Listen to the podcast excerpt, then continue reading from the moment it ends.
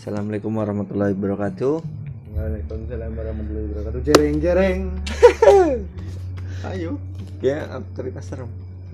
Terima eh, Assalamualaikum warahmatullahi wabarakatuh. Kembali lagi di podcast Mandiri. Podcast yang berdiri sendiri dan dengan didorongkan oleh keinginan yang luhur. Ya.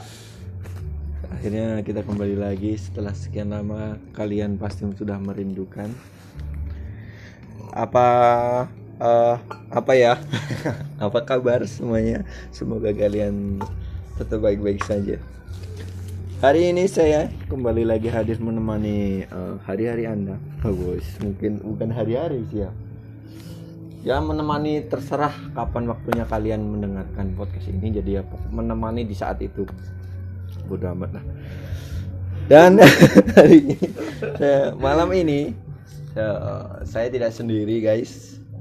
Saya bersama Makhluk astral. makhluk astral yang eh, gimana ya yang ya begitulah jadi saya bersama Aldi Sepertinya sudah sama ya guys ya. Aldi dan juga Mas Dwijo di sini kami sedang berada di atap penderitaan eh, mereka bayanginnya aneh gak sih di atap ngapain ini? Sedang di rooftop memandangi bintang dan bulan hari ini kita akan karena kita kedatangan tamu Mas Dwijo bagaimana kabarnya Mas Tidak baik-baik saja sudah. setelah di sini. awalnya baik-baik saja ya, sehat. setelah ke sini langsung sakit memang kebanyakan seperti itu di sini tuh uh, banyak apa ya yang menyebabkan sakit ya. kayak saya sekarang ini sakit ini saya Sakit Pusing apa? pusing ngomong ngomong apa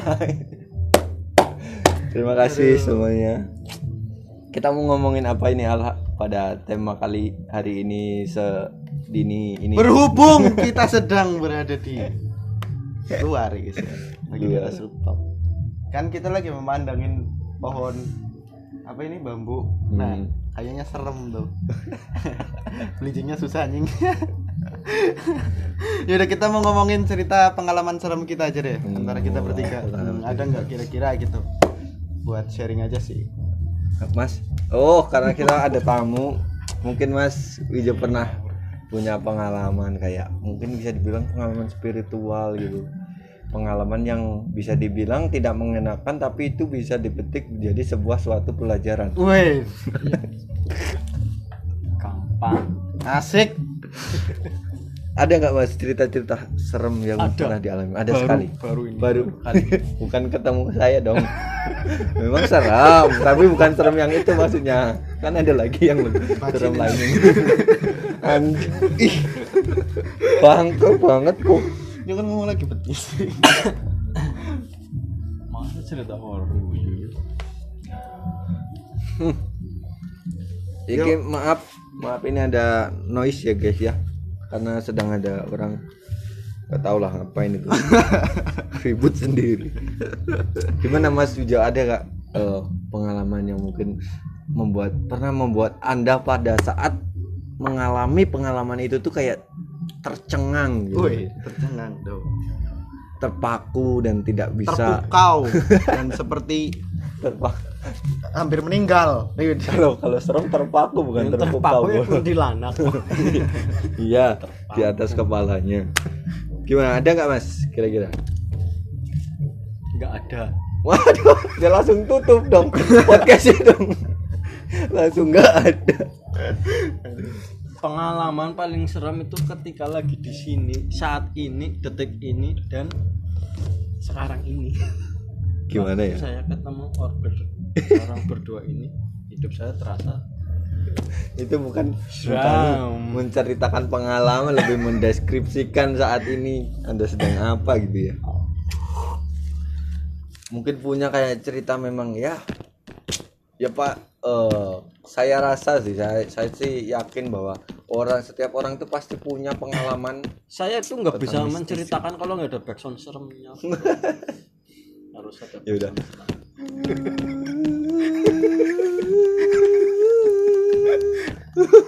Ngapain, Bro? nggak serem ya? Nah aduh tuh. Merinding banget sih sumpah. Maksudnya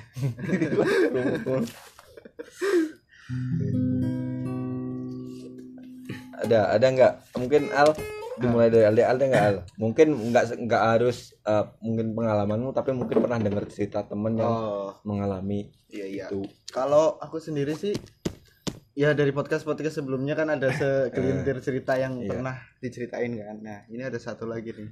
Jadi waktu itu tuh kan eh rumahku sama masjid kan agak lumayan lah jaraknya kan. Jalannya ada eh, sekitar 200 sampai 300 meter lah Hmm. Nah, eh, namanya di desa kan otomatis nggak ada lampu jalan dong. Yang ada paling cuman lampu depan rumah orang, penerangan itu doang gitu. Hmm. Nah, ada satu gang. Nah, itu tuh kayak ada kayak apa ya? Kalau di tempatku tuh buat nyimpen diesel gitu. Kalau misal mati lampu nanti semua Genset, iya genset. iya kayak gitu. Nah, nanti kalau misalnya mati lampu karena di gunung nanti semua warga pakai genset itu cuman ngidupin satu lampu gitu. Hmm. Nah, tempat itu tuh gelap kan, kayak eh, bentuknya kayak pos ronda, gelap, terus ya pokoknya kalau kita masuk tuh hawanya langsung beda gitu loh. Nah, pernah waktu itu aku pulang dari masjid kan habis isa, itu bisa dibilang gudang ya? Eh, hampir kayak gudang sih, hampir kayak gudang gudang desa gitu. Hmm. Nah, meskipun di tengah-tengah tapi itu gelap gitu loh. Jadi kan kita mau lewat juga kan takut gitu. Nah pernah waktu itu pulang eh, dari musola eh, habis isya itu pulang sendirian kan lewat set nah waktu itu emang nggak ada apa-apa kayak tenang eh, kayak seperti malam biasanya gitu nah tapi anehnya tuh ya di dalam kandang itu tuh kayak si diesel itu tuh kayak apa sih nyala diesel yang masih ditarik pakai tali itu loh langsung Oh, jegrik iya, jegrik iya. jegrik gitu apa sih namanya di kayak di start sendiri ya gitu kayak loh. apa ya di kalau motornya disela gitu ya. Mm-mm. cuman kan logikanya orang nggak mati lampu nggak apa Ad- kenapa ada orang yang iseng mainan itu gitu loh. Hmm. nah aku karena Parno kan langsung balik ke masjid dong. Terus karena teman-teman masih di situ kan ayo ke sana yuk gitu. Maksudnya aku ceritain itu di sana kok gensetnya bunyi gitu. Terus eh, langsung kan teman-temanku langsung ke situ tiga orang aku sama dua orang temanku ke situ. Melihat kok nggak ada orang gitu loh. Terus apa namanya kan apa duh jadi genset ya. terus kayak anak kayak gitu gimana sih ya? Eh, dudukan ya? Bukan apa sih? Pagar. Gensetnya tuh kayak tai tai. Anjing. Apa sih? Jadi kayak gudang ya Eh. nah di sini genset terus di sini tuh kayak ada apa sih peralatan perkakas perkakas Oh, kayak gitu perkakas, jadi perkakas. iya nah secara logika tempatnya kan banyak oli. Hmm. ya dipikir kan nggak mungkin kan ada tikus atau apa gitu kan. Karena mungkin oli dan lain sebagainya nggak ada makanan juga ngapain tikus di situ? Tapi tiba-tiba perkakas tuh ada yang jatuh loh. Otomatis kabur. Nah pas sampai rumah ceritakan sama orang tua. Mak kok kok di kandang itu kok kandang diesel kan? Hmm. orang nyebutnya kandang diesel. Kok apa ya tadi gini oh ya itu emang dulu tempat kayak kandang kuda gitu loh. Jadi dulu tuh waktu ternyata gensetnya kuda. Bukan dulu kudanya tuh genset oh dulunya kandang kuda dan sekarang buat kandang genset iya kan? Iya kan? Buat gudang genset iya. Nah, nah. kan kandang juga. kandang kuda. Iya nah waktu jadi ceritanya tuh dulu kan ada kayak orang yang kuda. punya tuh kayak keturunan Belanda situ. Nah dia punya kuda dia taruh di situ. Nah emang di situ tuh kayak serem banget makanya jadi kayak gitu gitu. Kata orang tua aku ya emang kayak gitu sih. Hmm. seremnya kayak gitu doang. Cukup cukup seram. Cukup cukup seram cukup seram karena apa ya? Cukup serem si genset bisa hidup sendiri gitu kan. Iya kan? Iya. Cukup serem cok maksudnya genset loh bro. Umur masih lima tahun kan masih kecil. Oh umur masih lima tahun. Iya masih kecil. Itu juga bisa jadi gimana ya kalau anak kecil itu kupingnya kadang-kadang belum normal loh bro. Masih goblok. Iya. dia itu belum bisa membedakan bunyi-bunyian. Siapa tahu memang itu bunyi kuda sebenarnya tapi tapi pernah ada yang denger loh bunyi kuda di situ ah. eh, pas waktu masih enggak udah kuda, udah sekarang sekarang udah udah udah enggak itu. Udah nggak itu udah nggak jadi kandang kuda tapi dengar suara kuda. Suara kuda. Apa memang gensetnya kalau dibunyiin suaranya kuda? Nggak jadi serem dong. Jadi pacuan genset bukan pacuan kuda. Tapi cukup cukup cukup ini sih cukup serem lah boleh bisa dibilang. Bisa dibilang cukup serem. Lu sendiri ada nggak? Ada eh, ini sih bukan pengalamanku tapi pengalaman kayak gimana ya kakak apa sih namanya ponak ponakan gitu loh. Ponakan. Jadi jadi mbahnya sama mbahku dulunya itu sama-sama mbak sama-sama mbah dan mereka punya satu mbah lagi. Maksudnya ya mbah-mbahan gitulah pokoknya. Komunitas komunitas mbah-mbah. Di mana ada komunitas mbah Indonesia? Ya kan kocak kalau cerita. Kamu tadi tua-tua gitu ya kumpul. Aduh, aduh. lebih reuni panti jompo sih. Terus? nah gitu. Nah dia tuh kakak kakak ponakanku dia tuh kerja di kerja di Indomart Hmm. Indomart kan kasir nah pulangnya itu dia tuh selalu kebagian eh, shift malam gitu. Oh, aduh anjing.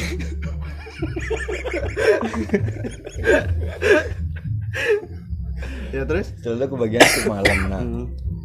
karena nah dan rumahnya dia itu eh, maksudnya benar-benar pelosok loh Cok. benar-benar pelosok dari eh, jalan lintas itu masuknya agak dalam. Dia ngelewatin jalannya ada dua jalan ini. Hmm. Tapi dua-duanya serem semua. Yang satu ngelewatin kuburan yang satu ngelewatin eh, tempat pembuangan sampah yang memang di ujung desa di eh, sebelah kali eh, sebelah sungai. Nah itu juga serem. Dua-duanya serem kan? Tapi karena dia udah terbiasa nah dia juga biasanya eh, lewat yang kuburan eh, nah. jalan yang lewatin kuburan. Ah, tapi yang lewatin kuburan itu ternyata juga ada kotak sampah nih. Berarti gimana tuh? Ya gitulah pokoknya nah ngelewatin gitu, gitu. Ya nah yang seremnya itu bukan di kuburan ini. Di kuburannya itu masih seram. Cuman setelah kuburan ada kotak sampah. Bukan bukan kotak sampah tapi emang orang buang sampah sembarangan tapi jadi numpuk Ngumpul. gitu. nah, di Ah. pinggir jalan. Nah itu jalannya udah bener-bener rusak. Setelah sampah itu kebun karet. Belum masuk rumah ini. Belum masuk eh, ke perkampungan gitu. Perkampungannya masih ada lah. iya masih ada 100 meter lagi gitu loh nah di situ tuh jalannya jelek banget loh. Terus dia inisiatif Ya. aspal jalan. Enggak. Ya ini. Ya kirain kan. Enggak enggak inisiatif ngaspal jalan dia. Eh, setelah itu eh, pulang dia jam 11 Heeh. jam 11 kan tutup sekitaran jam berapa sih ya dulu 11 Indomaret siang. itu? Malam dong kalau siang nggak serem. Kalau siang lebih ke apa ya males aja panas nggak serem ini malam. Udah jam 11 malam gitu pulang. Berarti kalau jam 11 malam itu seru. Ya seru kalau nonton konser. Terus? Nah, terus pulanglah dia. eh, sebelum pulang itu mampir dulu ke rumah temennya kan, rumah temennya eh, disuruh nginep nggak mau tetap masih pulang gitu. Udah tengah malam kan tapi masih tetap eh, mau pulang gitu. Motornya aku ingat banget motor Mio Sporty. 2010 apa ya? Itulah pokoknya yang udah agak reot gitu. pajaknya telat pasti. Pajaknya telat juga, platnya minta diganti terus sama bannya kecil ukuran 17. Oke, besok ya kelar. Ini ngapain? Setelah, setelah itu nah lewatlah dia lewat eh, kuburan. Kuburan itu udah- karena udah terbiasa slow aja slow. Malam-malam itu tuh sebenarnya juga nggak nggak ngerasa kayak ada yang aneh. Cuman memang pas hujan rintik-rintik. Airnya bergelombang siapa mau uang? Diberi uang oh siap. Nggak nggak nggak sambil nyanyi juga. Hujannya pas hujan rintik-rintik. Waktu berdetik tik tik Hujan rintik-rintik, tik. terus? hujan rintik-rintik. Ah pulang. Udah ngelewatin kuburan itu masih biasa. Nah setelah eh, ngelewati itu yang sampah itu tong sampah itu pembuangan sampah kan jalannya jelek. Itu eh, juga udah mulai ngerasa ini sih ngerasa kayak ini hawa-hawanya nggak nggak enak gitu loh. Hmm. nggak seperti biasanya gitu. Karena biasanya kan nggak di itu kan karena nggak seperti biasanya terus nah masih ngelewati belum belum ada apa-apa. Nah begitu masuk ke yang perkebunan karet itu dia dengar kayak suara orang ini apa namanya ketawa loh ketawa si itu kunti khas banget kan? Oh, iya. yang hihi gitu. Itu nah. Itu ketawa apa nangis? Ketawa ketawa. Pas itu ketawa. Hmm. pas itu mungkin lagi habis apa lah seneng dia mungkin Dapat dapat arisan, giveaway iya, apa apa iya. ya. Enggak lagi kayaknya kundinya ikut yang tadi sih. Yang komunitas kakek-kakek tua-tua. Komunitas mbak. Indonesia. Dapat arisan. Terus emang lagi dapat jatah arisan ya terus kan ada suara ketawa terus suara ketawa. Merinding dong otomatis. Mm. Heeh. Nah, setelah dapat gitu udah ngerasa nggak enak. Habis setelah denger itu man masih laju, masih apa terus melaju gitu. jalan Ja- terus jalan terus intinya. setelah beberapa meter motornya mati. Heeh. Motornya mati, Cuk. terus Bingung kan? Biasa motor ini walaupun motor jelek, walaupun motor busuk itu nggak pernah mati. bensinnya habis Mungkin dia lupa, mungkin ngisi bensin, tapi enggak itu full. full kayaknya banyak bocor sih kalau banyak bocor mestinya nggak ada pengaruh kan ban Oh, iya. ban bocor ini benar-benar mati yang set mati gitu hmm. nah dia denger lagi yang ketawanya itu makin, Makin keras. panik kan makin panik kan Oh, makin nah panik. setelah didorong beberapa langkah gitu motornya di starter hidup lagi Mm-mm. hidup lagi begitu Jal- mau jalan lagi di samping sini benar-benar nampak kuntinya cuk anjing sih benar-benar nampak kuntinya jadi dia karena udah panik mungkin ya. dia fokus dorong nunduk ke bawah kan iya nunduk jalan. ke bawah set. terus ja- jalan dia set. nyoba nyetater nyala, Nyala, pas naik ngelihat sini Deng. depan dia langsung tara anjing sih. Deng deng gitu. Bener-bener deng deng nah dianya langsung masuk ke selokan. selokan. Heeh. selokan set set tambah udah motor nggak bisa jalan kan. Cet akhirnya ditinggal lari dong. Lari ke rumah penduduk larinya itu ada 100 meter ada kan agak jauh ke rumah ini. Ini bener serem banget sih jala- jalannya itu. Aku juga pernah lewatin malam itu jalannya jelek. Karet oh kebun karet sih kayak apa sih gelapnya? Nggak ada, ada penerangan penerangan. sama sekali ya sih. Udah motor di situ mati tinggal lari. Akhirnya eh, lari selari larinya pokoknya itu. Selari larinya sampai ke rumah penduduk. Habis itu baru dia dia nginep di situ baru be- Motornya motornya tinggal besok bener- ya besok Allah. pagi baru. Hilang. Pagi enggak hilang untungnya juga enggak hilang. Jam 10 baru diambil 10 pagi. Kunci masih di situ masih di selokan itu motornya berdiri. Anjir. Wih goks banget sih itu kayak oh iya, tapi aku pernah dengar katanya ceritanya Mas Bicu pernah nabrak kunde di Pekalongan itu gimana sih? Bukan pekalongan. Oh mana Pemalang. sih? oh Pemalang oh iya. Sorry sorry. Tahun 2017 apa eh 2017 2015 2015 saya belum menikah. Eh 2014 2014 saya menikah 2000 awal 2015 waktu itu lagi aku lagi marahan sama pacarku dulu. Hmm, sekarang jadi mantan istri. pacar ya, Iya, mantan pacar. istri. Marahan dia ke rumah Pak Leknya di Pemalang terus karena saya nggak tak aku nggak tahan akhirnya tak samperin ke Pemalang di waktu kumpul. Jam 10 aku TW dari Purbalingga karena waktu itu aku kerja di Purbalingga. Jam 11 aku ke sana lewat hutan. Ya kalau Iya, Jawanya cukup- cukup bulak bukan. lah. Anu karena apa namanya? Pring alas apa ya? Alas apa sih? Alas roban. Alas roban ya? Heeh. Alas alas. Iya itu yang Iya kan? eh, kalau lewat situ biasanya bobot cari ke sana alas alas yang roban kan? yang biasanya namanya. bis-bis langsung masuk Iya, ke iya. hutan. Itu belum serem kalau di situ. Ya di, di situ sih belum belum belum serem. masih rame. Hmm. nah dari apa itu namanya? Radu dongkal Hmm. belok ke kanan. Nah di situ udah mulai mulai Randu Dongka kan udah masuk ke Malang kan? Iya Udah. udah. Udah mulai hawa-hawa. Tidak enak. Tidak enak terus tapi tetap lanjut lanjut lewat jadi kejadiannya tuh di tengah sawah.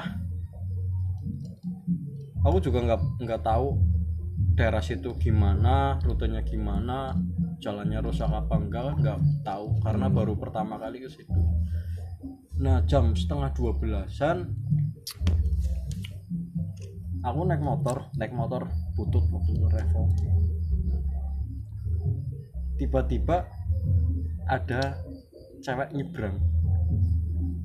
Bener bener bener cewek yang literally cewek L- anu maksudnya looknya itu kayak apa? rambut panjang Pak, hmm. baju putih.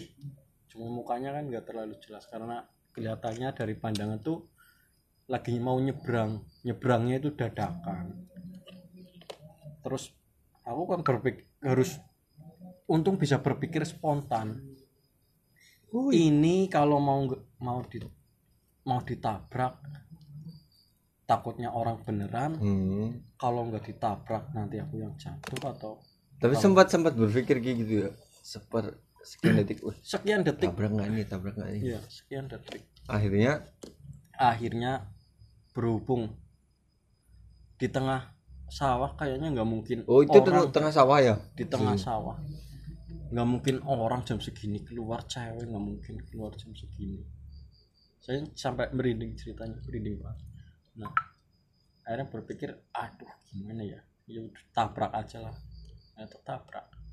Nah, ditabrak. Waktu nabrak itu jadi dari ujung kaki sampai ujung kepala dingin semua. Badanku tuh dingin semua. Bener-bener dingin kayak kayak tiba-tiba masuk supermarket gitu bus kan supermarket kurang dingin. Mana ya? dingin. Alfamart. Sama aja cok. Nah. Ya masuk kulkas lah. Dingin masuk banget. kulkas. dingin banget. Cis, gitu kan ya nyes gitu. Berarti Mas Wijo pernah ini masuk kulkas sama motor gitu? Ya pernah. Oh.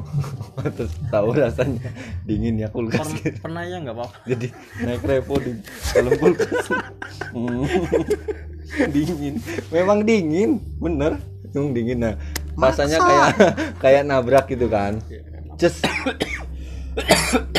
tapi begitu ah, pas nabrak itu kan cuman kerasa dingin apa kerasa beg gitu apa ada kayak sejenis hambatan apa apa gitu nggak? Mungkin kalau di iklan TV mungkin kayak habis ada minum powerbanknya nggak mas? Kayak habis minum sprite kan kan dingin gitu. Ada powerbanknya nggak mas? Nah tapi kan eh, pas na sebelum nabrak itu kan ngelihatnya ada beberapa meter kan jaraknya kan? Ya jadi waktu mau nabrak itu jadi pandangannya tuh fokus di cewek itu. Hmm. nggak ke jalan. Ya nggak ke jalan. Nah setelah ditabrak baru lihat depannya tuh apa. Ternyata itu jalan L letter L jalannya. Langsung belokan gitu. Ya yang tikungan tajam gitu ya? Iya tikungan tajam banget. L lah pokoknya L sudut L itu setelah nabrak baru sadar. Ternyata depanku itu kalau lurus jurang. Ya enggak ya bukan jurang sih. Cuma depannya itu ada saka listrik beberapa saka listrik. Ada yang hitam hitam kan kecil. Kalau yang putih kan agak besar Iya, iya, iya, iya. nah ada dua saka listrik itu terus ada pohon. Nah untung saya lihat. Nah setelah lihat langsung injek rem sampai ban belakang itu kayak ngekol ya? Iya ngegol terus kan panik. Habis panik saya cari warung buka di mana karena udah malam banget.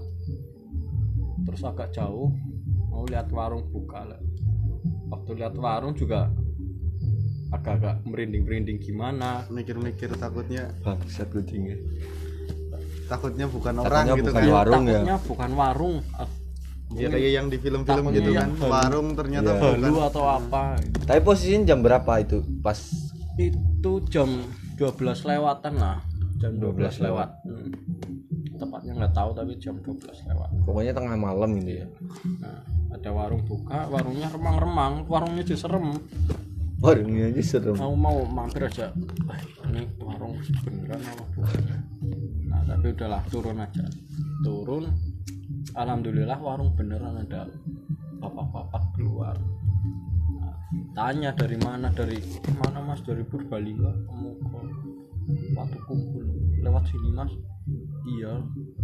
Nah bapaknya bilang warga-warga sini aja nggak berani lewat sini mas. Nggak berani lewat situ karena emang di situ tuh paling angkernya emang di lokasi itu. Dengan ngalami apa? Terus aku kan cerita ya untung mas. Rata-rata orang yang lewat situ kalau kayak gitu nggak selamat. Iya banyak kan meninggal. Berarti udah sering kejadian maksudnya beberapa kali kejadian orang kecelakaan di situ gitu? Katanya udah sering katanya. Bapak-bapak yang punya warung. Nah terus kan jam setengah setengah dua itu baru ketemu alamatnya. Ya baru ketemu ketemu alamatnya jam 3 mau pulang takut. Otomatis kan lewat jalan situ lagi. Karena nggak tahu jalan lain. lainnya. berarti eh, jalan itu sama alamat yang mau dituju itu udah dekat ya? Ya ada setengah Sa- jam? satu jaman oh satu jamnya masih jauh sih. nah mau pulang kan takut. Akhirnya aku memutuskan buat tidur di pasar. Hmm. ada bis di situ motor terparkir mau tidur di bis dengar adzan subuh baru berani pulang. Pengalaman paling serem kalau horor.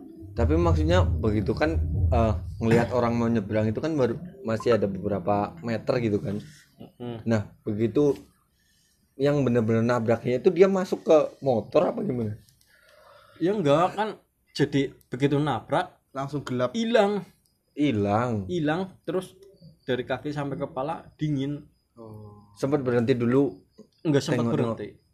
Nengok spion dulu apa gitu. enggak? enggak apa orangnya sempat tahu di bawah? Kalau kalau emang kursi.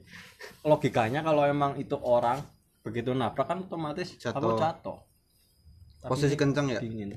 Jalan 80 itu pakai pakai apa? Or, eh, si ceweknya itu kelihatannya pakai baju kayak gimana? Pakai baju putih. Putih. Terus bawahnya ra- merah enggak itu SD enggak ya? Berarti benar-benar putih dari atas sampai bawah ya? Putih. Ngapain anak SD jalan di sana sama anjing? Siapa tahu. Terus juga jalannya tuh kayak nggak ada langkahnya. Oh kayak surut gitu ya? Jadi jalannya kayak nggak ada langkah. Dan itu kan pasti kejadiannya cepet ya? Sekian detik. Mm-mm. beberapa detik. wus, pss, gitu. jadi mikir tuh bener rapat mikirnya harus mikir spontan antara tabrak atau ngindar. Ngindar otomatis celaka. Tuh. Serem sih. Tapi aku pernah ya di, di tempatku kan eh, objek wisata kan. Nah di eh, kebetulan ibuku kan jualan di tempat wisatanya. Nah waktu itu tuh ada satu rombongan bis nginep di villa. Hmm. nah itu posisi udah hampir jam sembilanan lah. Masih masih banyak orang nih masih banyak orang. Terus orang-orang di bis itu udah nggak ada. Tinggal satu orang kenet apa rebahan di kursi belakang. Di kursi belakang sendiri Yuk, bis Bang. yang panjang kan. Mas hijau tadi apa mas? Apa? Kan tadi tidur di bis. Jangan dong bukan ya bukan. makanya ini dipastikan dulu. Mas hijau apa bukan? Bukan iya. Bukan jadi berarti. kan bukan. Bukan. Kirain ini nanti mau lanjut nggak nih? Enggak, lo kita harus pastikan loh nanti sangka mungker Ya nah, ternyata Mas Wijo. Kan kita nggak tahu makanya bukan. Berarti bener kenet ya lo. terus nah posisi di bis kosong nggak ada orang tinggal si kenet itu doang. Hmm. tiduran di kursi belakang kan panjang kan itu. Nah posisi itu orang-orang yang pada ngecamp itu udah pada jalan loh di sekitaran gua Jepang malam-malam tuh jam 9an karena emang nggak tahu rekreasi apa gitu. Makrab atau apalah di situ nah. Terus eh, karena ibuku masih di warung duduk ngadep ke bis kan ngadep ke bis. Nah terus emang ngelihat bisnya bagian belakang nggak ada apa-apa gitu loh. Maksudnya ibuku juga ngam- sambil ngamatin yang lain gitu. Nah Hmm. tiba-tiba si kernet itu langsung lari ke warung. Katanya teriak bu emang tadi ada orang yang ngelihat dari jendela belakang orang maksudnya jendela bis kan tinggi Iya, banget loh. iya, iya. gimana? Kok- maksudnya? kok ad- iya maksudnya kalau misal pun iya harusnya ada yang buat nyangga dong kayak Hmm. tangga atau apa gitu buat ngintip ke atas. Nah itu nggak ada sama sekali. Orang habis dia lihat terus dia langsung kabur langsung ke, ke warung kan kan nggak nggak terlalu jauh tuh paling cuma 50 meter dari warung kan. Eh, langsung ngomong bu emang tadi ada yang lihat apa dari belakang itu dari jendela belakang? Itu posisi jam berapa 9 malam 9 malam Mm-mm. masih sore sih. Iya lah, orang-orang juga masih rame, Hmm. orang-orang masih rame. Nah terus ibuku kan bilang nggak ada kok mas, maksudnya orang dari tadi saya juga ngeliatin orang-orang di sini juga pada main, pada apa rekreasi gitulah Hmm. di situ gitu. Terus enggak bu tadi tuh aku lagi tiduran di kursi belakang tuh, terus ngelihat ada orang eh, kepalanya doang sih kayak gini kayak ngeliatin aku lagi tidur gitu. Tapi aku nggak tahu siapa yang jelas cuman kelihatan seleher doang gitu. Nah terus habis habis ngelihat itu langsung lari ke sini bu. Emang bener ada yang lihat? Nggak ada bu. Ya eh, nggak ada mas itu kan. Karena emang apa ya rame terus ya emang nggak serem ya gitu suasananya. Tapi tiba-tiba si si kenet ini ngomong kayak gitu kan otomatis di warung langsung canggung banget kan kayak langsung anjir ada apa nih? gitu. Emang gue Jepang kan emang terkenal lumayan serem lah kalau iya kalau kalau masuk. Cuman kan kalau rekreasi malam-malamnya gitu kan ditutup. Masuknya paling eh, pagi sampai sore doang. Nah otomatis harusnya nggak ada dong maksudnya orang yang iseng-iseng atau apa gitu dong. Iseng juga repot sih maksudnya iya kan harus harus tinggi loh bos. jendela belakang iya pisau kan. yang kenapa nggak lewat samping atau gimana gitu? Kalau belakang kan tinggi gitu loh iseng ya juga orang jendela yang di samping aja kalau dari bis kan susah Iya kita juga, ngelihatnya iya, kan. iya, juga iya. itu belakang loh tak kan tambah tinggi. Bisa ada yang ngeliat ya gitu. Katanya cuman kelihatan lehernya doang terus rambutnya ya nggak panjang banget cuman se seleher gitu. Otomatis langsung ya udah mas al-fatihah aja mas. Itu kayaknya bukan orang gitu. Bapakku ngomong gitu dong anjir banget sih. Emang bayangin aja nih kita lagi istirahat terbahan nih belum belum sempat tidur pulas baru ya kira-kira masih kriep-kriep gitu ya apa ya? Ah, tidur tidur ayam lah. Iya masih kayak gitu. Terus tiba-tiba ada kayak gituan kan otomatis langsung parno dong. Terus akhirnya si kernetnya ini ngomong ke sopirnya kan jangan tidur di bis mending tidur di sini aja apa di mana? Gitu dong. Beneran. Di situ tapi setelah tidur di situ udah nggak ada lagi yang nengok-nengok. Eh, nggak ada sih maksudnya tinggal tapi dia itu sampai pagi itu masih kayak keringetan gitu loh masih saking takutnya. Padahal di sana kan dingin. Iya masih keringetan. Nggak usah Bisa- ngejok. Enggak maksudnya kering bener-bener keringatan gitu. Iya kayak orang panik langsung ngelihat kayak gitu tuh. ya, dasmu ya gitu. maksudnya sampai pagi masih keringetan dan Ya sebenarnya itu kepikiran terus lah anjir. Maksudnya di tengah hutan loh. Dia mau tidur meskipun di dalam warung nih. Hmm. Di dalam warung meskipun kayak gitu misalnya dia tiba-tiba nggak sengaja nengok ke sana terus tiba-tiba ada dia kan nggak tahu.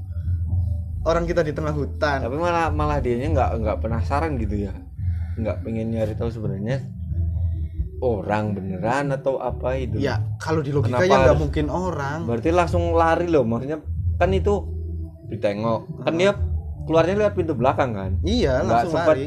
nengok dulu yang ke belakang Ya orang nih ibuku tuh duduk di depan warung loh langsung ngadep ke bis. emang nungguin ini mau lari Emang ibuku yang lihat sih kayaknya. kayak mana nih ngelari lari ya nggak mungkin lah cok emang kayak gitu maksudnya ngamatin pengunjung kan barangkali ada yang Hmm. keluar keluar ke mana-mana gitu kan bapakku juga kan pemandu wisata di situ juga nah terus ya orang bisnya juga deket masa masa iya ada orang kayak gitu nggak kelihatan kan? Tapi maksudnya orang-orang itu ngapain gitu loh malam-malam ke sana? Makrab kayaknya sih kayak rekreasi malam-malam gitu makrab makrab kayak gitu loh. Padahal kan anak-anak mahasiswa Jepangnya- sih masih masih muda-muda gitu. Tapi yang ngeret kan tua kan? Bukan itu kan bukan kelompoknya kan? Yang apa? Yang kernetnya itu. Iya. Bu, ya bukan lah, maksudnya udah ya bapak-bapak kayak gitu. Ya maksudnya kan gua Jepang udah pasti malam tutup Mm-mm. terus mereka ngapain gitu. Ya kayak bikin api unggun, terus ya rekreasi lah kayak gitulah biasa. emang dari awal sudah kurang kerjaan sih Ya emang dulu tuh di situ di situ emang rame gitu. iya emang kayak gitu buat tenda-tenda kayak kalau di sini tuh kayak di Paturaden tak caup Hmm. kayak gitulah, kayak gitulah. Cuman sekarang-sekarang aja udah mulai nggak boleh gitu. cukup serem sih serem serem ya parah sih cukup serem serem serem jadi segitu saja guys. Sudah 33 menit. Terima kasih yang sudah mendengarkan cerita serem-serem kami. Semoga kalian eh, selalu ingin terus mendengarkan kami. Terima kasih gitu saja. Assalamualaikum warahmatullahi wabarakatuh